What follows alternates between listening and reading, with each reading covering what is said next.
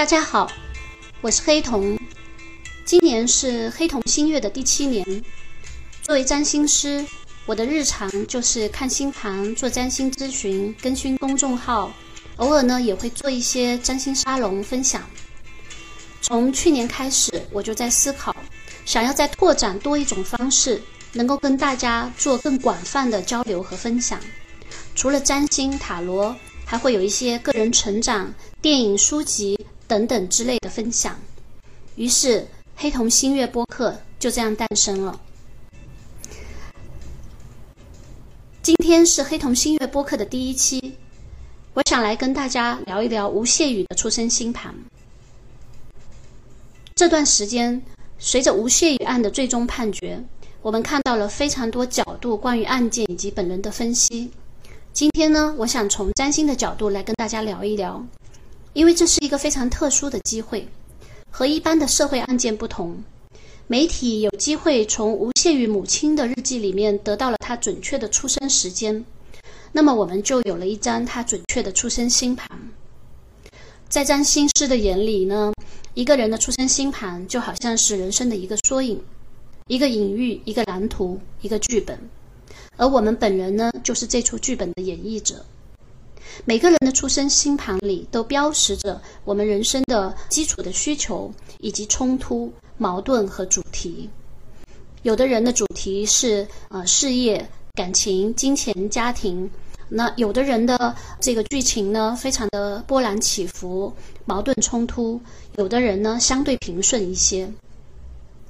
每天解读星盘。嗯，我们都希望能够更好的了解我们的命运，能够更好的发挥这个人生剧本的可能性。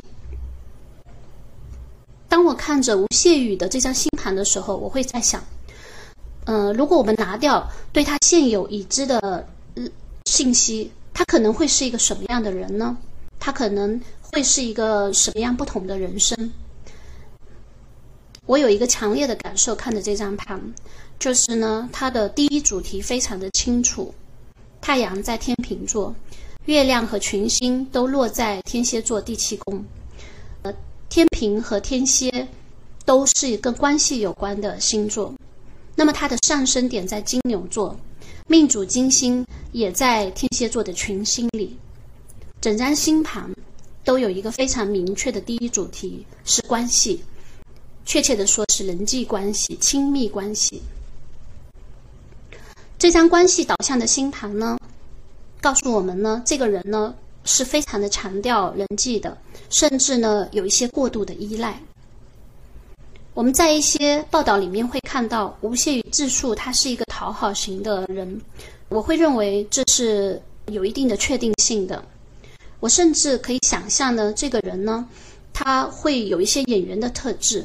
会投其所好，会模仿对方说话。会试着去理解对方的感受，但是呢，这个关系的需求又是非常的呃复杂的。天蝎座是一个水象星座，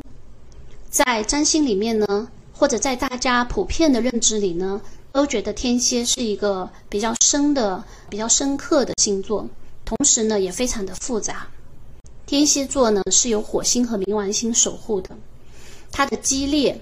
大家都会有耳闻。那么除了激烈之外呢，它还有一些特点，比如说，它对于情感是怀着很深的这个控制欲的，也会涉及到一些跟性有关的主题。同时呢，有着不可分离的特质。我们讲说，也可能会有一些信任的议题在里面。那么同时呢？我们也会发现呢，这个关系主题，这张关系主题的星盘，这里面所指的关系呢，跟女性有密切的关系。因为我们讲说，在他的星图关系领域，天蝎座的这一群星里面呢，月亮和金星非常的显著。这两颗呢，在占星里都是我们讲的阴性星体，啊，它代表的是跟女性或阴性能量有关的。那么。我们讲说，这张星图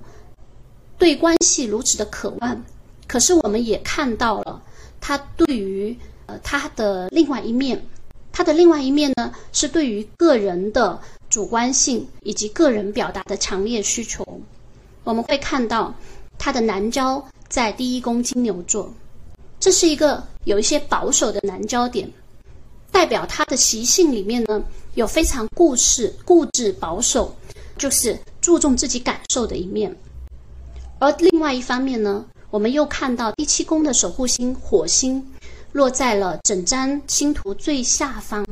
也就是这张星图最深的位置。第三宫和第四宫交界的地方，我们俗称的天底的位置。这个火星在真心的原型里呢，跟愤怒、生存、攻击性以及竞争有关。那么它所在的位置呢，标识了呢这个火星的特质呢，它在大部分的时候是被藏起来的。这个火星呢，藏在呢大家平时看不到的地方。我们会在很多的报道里看到，在外人看来，它都是表现出月亮和金星的特质，非常的善解人意，甚至对人是很友善的。但是我们在看盘的时候，我们就会发现，它还有一颗非常关键的火星在整张星图天底的位置。这颗火星狮子呢，呃，是非常的强烈的，在很多时候，呃，它会表现为竞争的方式。竞争也许是一种呢比较好表达出来的这个攻击性攻击性，所以呢我们会知道呢，就是吴谢宇在他的这个学业里面呢是非常的强调竞争的，也可以说是非常的享受竞争，一直都用竞争的方式，呃，也许这个竞争也是他跟大家互动的一种方式。那么除了竞争以外呢，还有自我意见表达的意思。这个火星，我们讲说呢，火星埋在这么深的地方，自我表达并不是一件容易的事情，甚至呢，有的时候呢是有一点点的尖锐的。而这个尖锐呢，在人际关系中，因为火星又和水星形成了一个刑克的角度，所以呢，我们讲说，一方面呢，我们迫切的想要去表达自己，甚至呢是有点毛躁的，是有一点点的鲁莽的，但是另一方面呢。呃，可能又碍于我们对于关系和平的一种维护，很难的表现出来。那么很多的时候呢，他可能会表现出在学业和竞争上面的狂热，嗯，甚至呢，它也会引发一些妒忌的问题。火星狮子呢，它也跟自尊心有关。我们又发现呢，这个火星和土星有一个一百五十度的、一百五十度的一个相位啊。代表他的自信心既强又容易受挫。我们的这个火星的一些表达是相当压抑的，不被允许的。土星所在的这个十一宫，代表更广大的社群关系，也由此我们可以看可以看出呢，在一般的社会关系，比如说朋友关系、同学关系里，它并不是有着很好的受欢迎的程度，或者说。并不是太擅长于跟更大的社群去交互，啊，我们也可以在他的自述里看到，从小呢，母亲是不太让他跟小朋友玩的，长大以后呢，也不是非常的合群，这样强烈的表达欲和受压抑的这个外在的这个环境，这个是一个非常不舒服和矛盾的状态。那么我们讲。这样的一种强烈的关系的需求和内在的非常执着于自己的感受和意见表达，这是一组非常矛盾的能量，在他的星图里。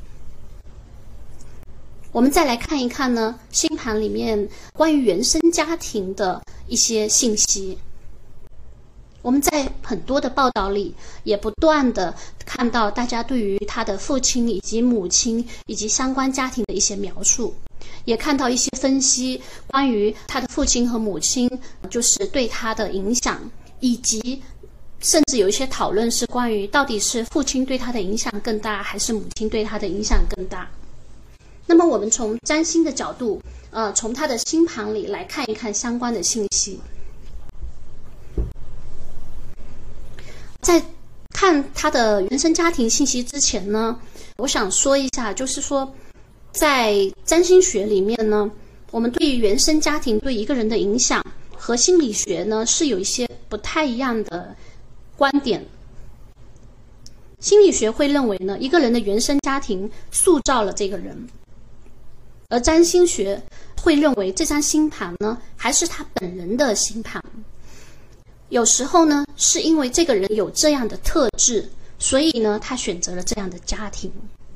我们今天不去讨论这个逻辑上面孰是孰非的问题。从占星的角度上来讲，我们讲，当他出生的这一刻，这张星盘就已经存在了。所以呢，我们不好，可是那个时候就已经可以解读星盘了。我们不好说这个时候他的父亲母亲已经对他产生了效果，但是在那个时候，我们可以已经可以预判到一些原生家庭可能会但对他产生的影响。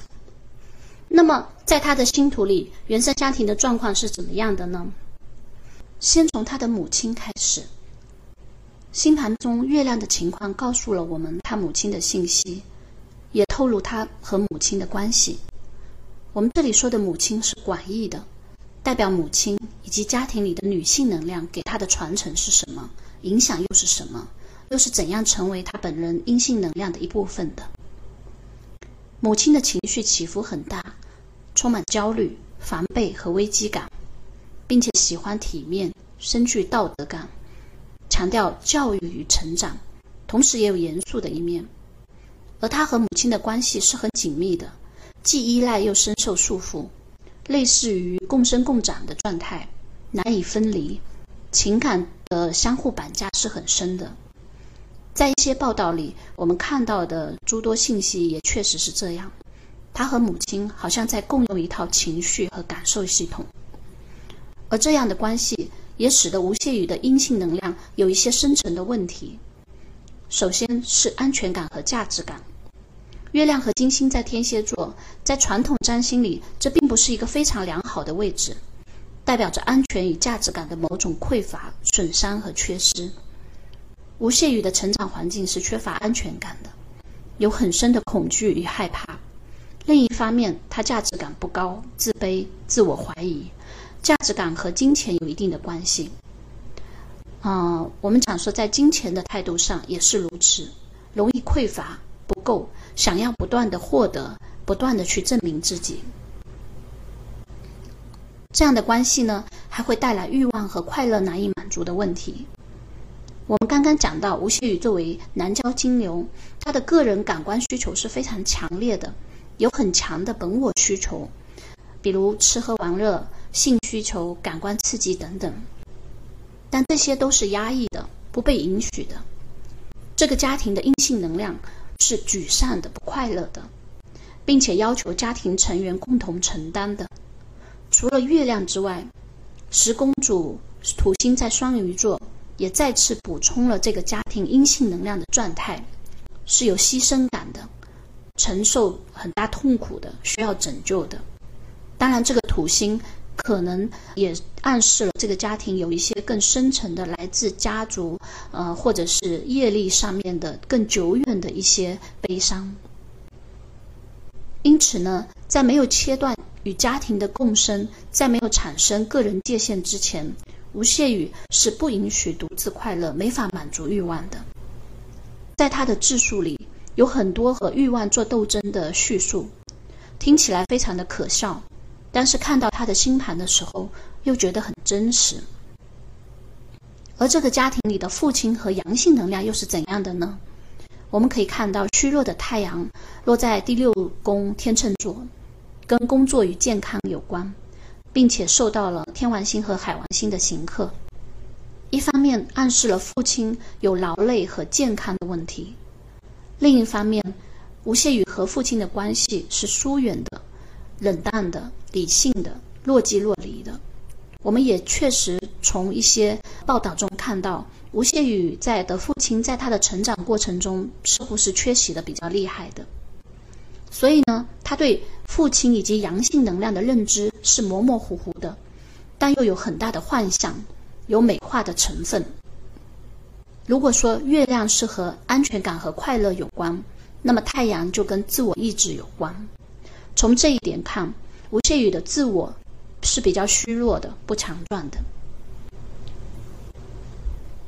其次呢，我们也可以从天底的火星看出他的父亲和阳性能量的另一个特点，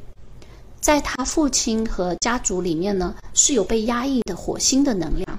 也就是攻击性、生存危机、性能量甚至暴力的可能。我想强调的是，我并不是说他的父亲或家族一定是暴力的。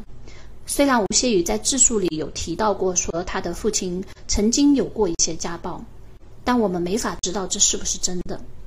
但透过这颗火星，我确实感受到他的阳性能量，父系家庭里有攻击性很强、性能量很强，但又深受压抑、难以释放的问题。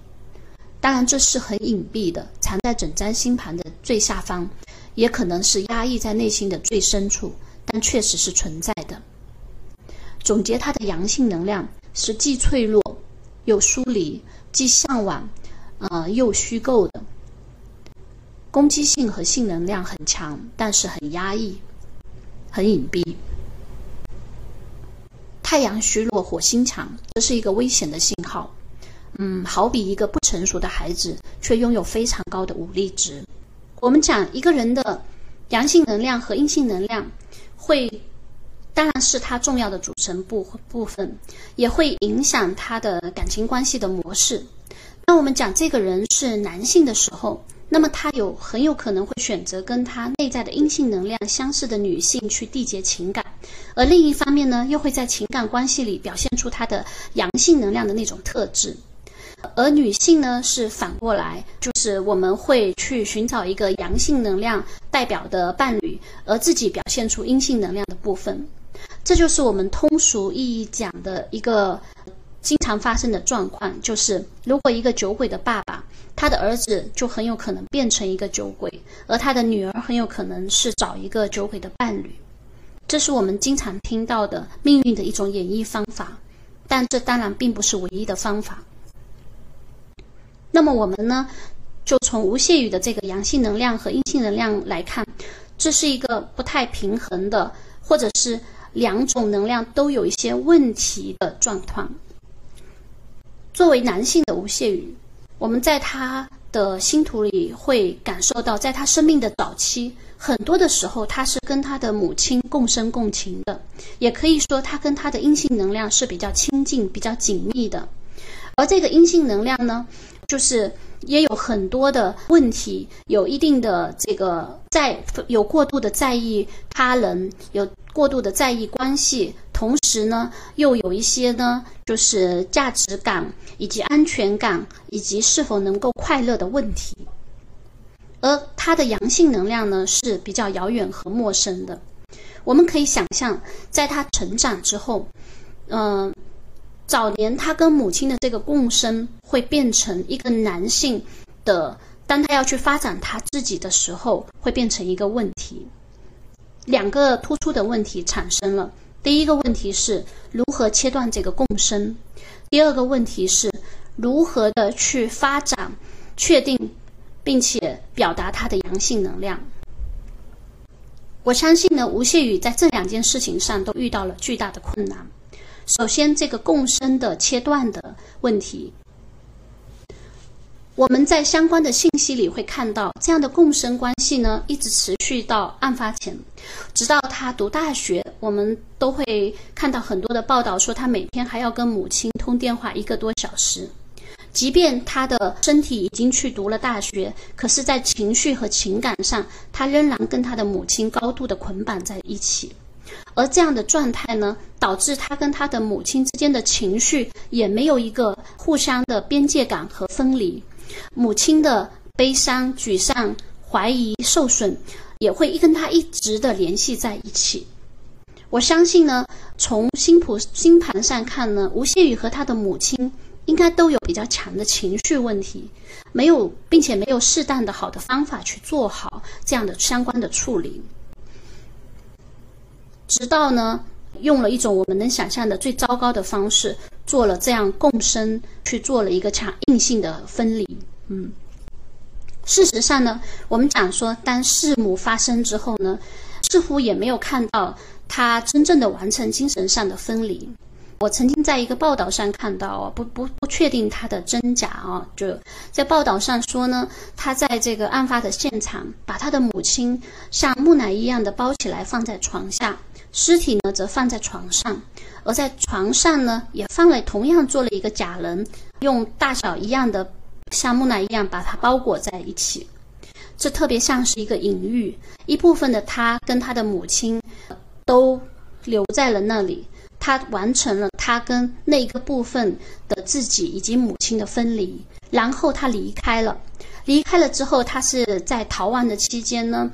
我们讲说他在发展他新的阴性能量，他切割了他原有的阴性能量。可是呢，他在发展他的星盘里面那些阴性的这个能量的需求，比如说，呃，有大量跟性有关的活动，包括说跟性工作者交往，包括说他自己去作为男模去工作这样子。呃，我们讲说，我们回到我们之前讲了。他跟女性之间的关系是激烈的、危险的、爱恨纠缠的、不普通的、充满控制和被控制的关系。我会觉得普通的关系是比较难满足他的需求。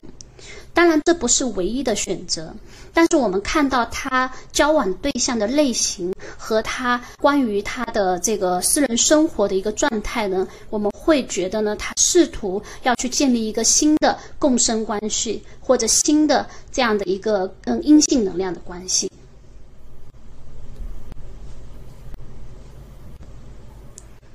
那么同时呢？除了跟阴性能量、跟原有的母亲的这个分离之后呢，我们讲说从生理和心理的角度来说呢，它有非常强烈的自我发展、自我确定、发展它的阳性能量的需求。可是呢，很遗憾，我们前面讲了，嗯，它的阳性能量。的对于阳性能量的了解呢是不清晰、不确定的，并且呢蕴含着一些不良发展的这个火星攻击性的问题。我们讲说这个隐蔽的火星不知道怎么去处理它。那么我们如何去发展一个好的阳性能量呢？对于吴谢宇来说是并不知道的。这跟很多在原生家庭里面呢，父亲缺席的男孩一样，呃，都会碰到类似的问题。就是当他想要去做一个男人的时候，他并不知道什么是真正的阳性。尤其是，嗯，当吴谢宇的父亲去世之后，我们讲说从家庭的结构来说呢，在他我们讲阳性能量的位置空缺出来了。在过去，也许他更多的是跟他的母亲共生在这个阴性能量里，而由他的父亲去扮演一个阳性的能量。而当他的父亲去世之后，有非常强的这个需求，他有一他需要去发展他的阳性能量，轮到他了，连轮到他去承担家庭里面男性的这个角色的时候了。那么我们讲呢，他。在很多这个原生家庭里，父亲缺席的男孩，在这个时候呢，就会去遵循社会上面我们通俗意义讲的最普遍的一种，我们讲说刻板的男性可能会做的事情，会发展出来的特质，比如说去进行一些性活动，或者暴力，甚至攻击。当然，其实这并不是唯一，甚至不是正确的阳性力量。嗯，可是呢，我们如果没有阳性能量好的榜样，也没有良好的示范的话，我们就会呢，就是去做一些错误的表达。那么最后我们看到悲剧发生了，我似乎觉得呢，是这个不良发展的阳性能量，暴力的火星杀死了他无法分离的这个阴性的能量，受苦的、受损的阴性能量。我们在讲述的这一切都是他星盘里发生的事情，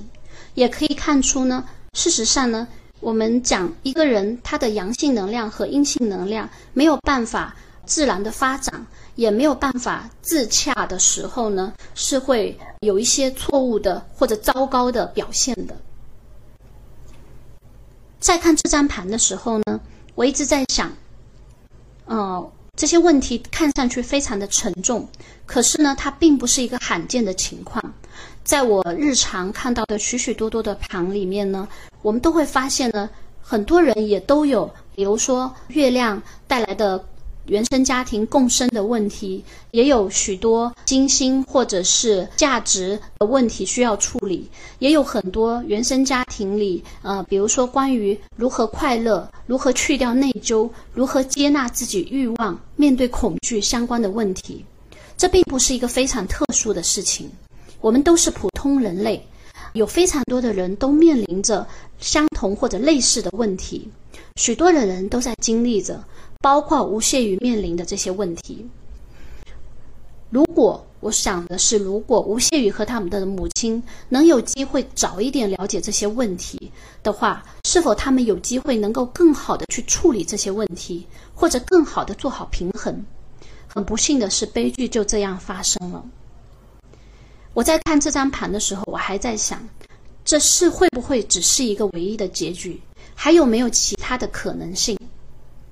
当我试着用新的方式去再看这张盘的时候，回到我们最初说的那个问题：这张盘除了他今天是一个弑母的杀人犯，他还有没有其他的可能？他一样是拥有这样困难的月亮，拥有这样不好疏解的火星，拥有共生的问题，拥有跟父亲之间疏离的问题。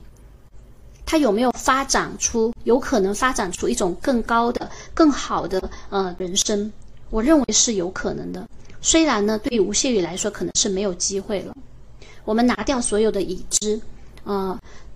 假设我不认识这个人，我看到这张盘，我觉得这张盘还有其仍然是这些特性，它有可能有其他的可能性。从职业的角度上来说，首先呢，它有可能是一个很好的销售。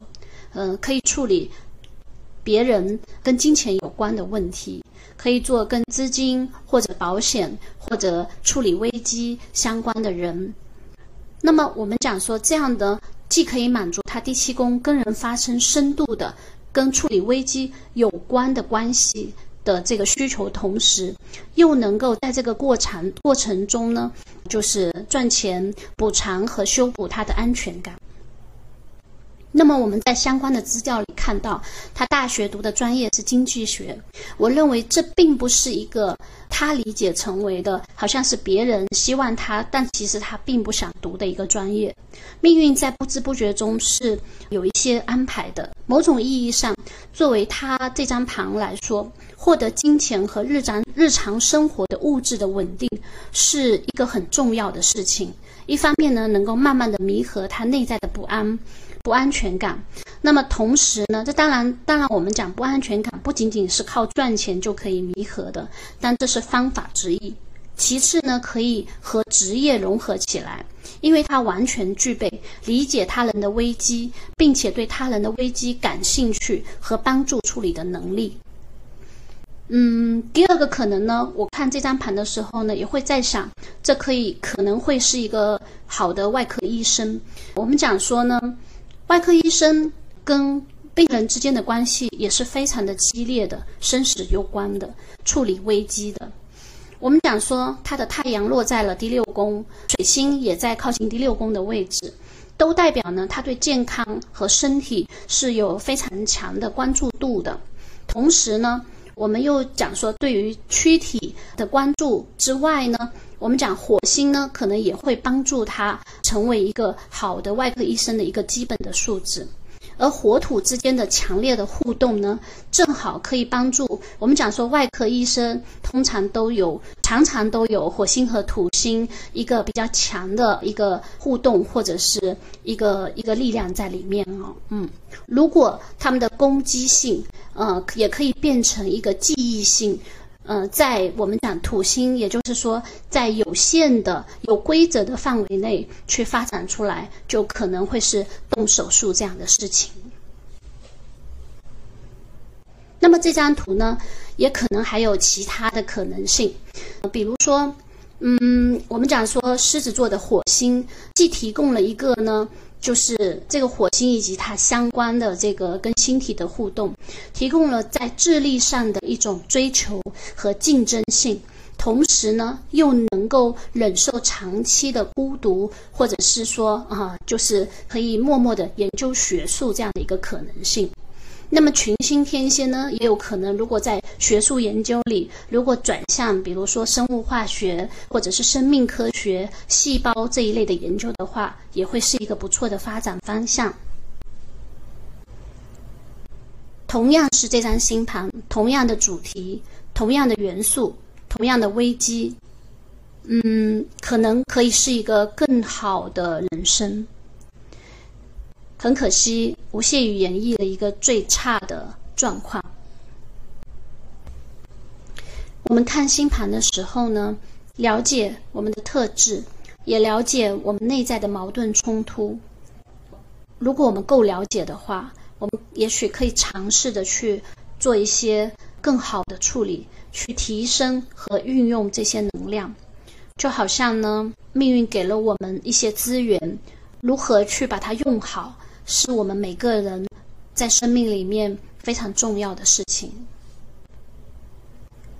那么今天呢，嗯，就跟大家聊这么多。呃，在之后，我希望能有机会跟大家分享更多跟占星塔罗以及其他有趣的人和事。那么今天呢，就跟大家聊这么多。我们下期节目再见。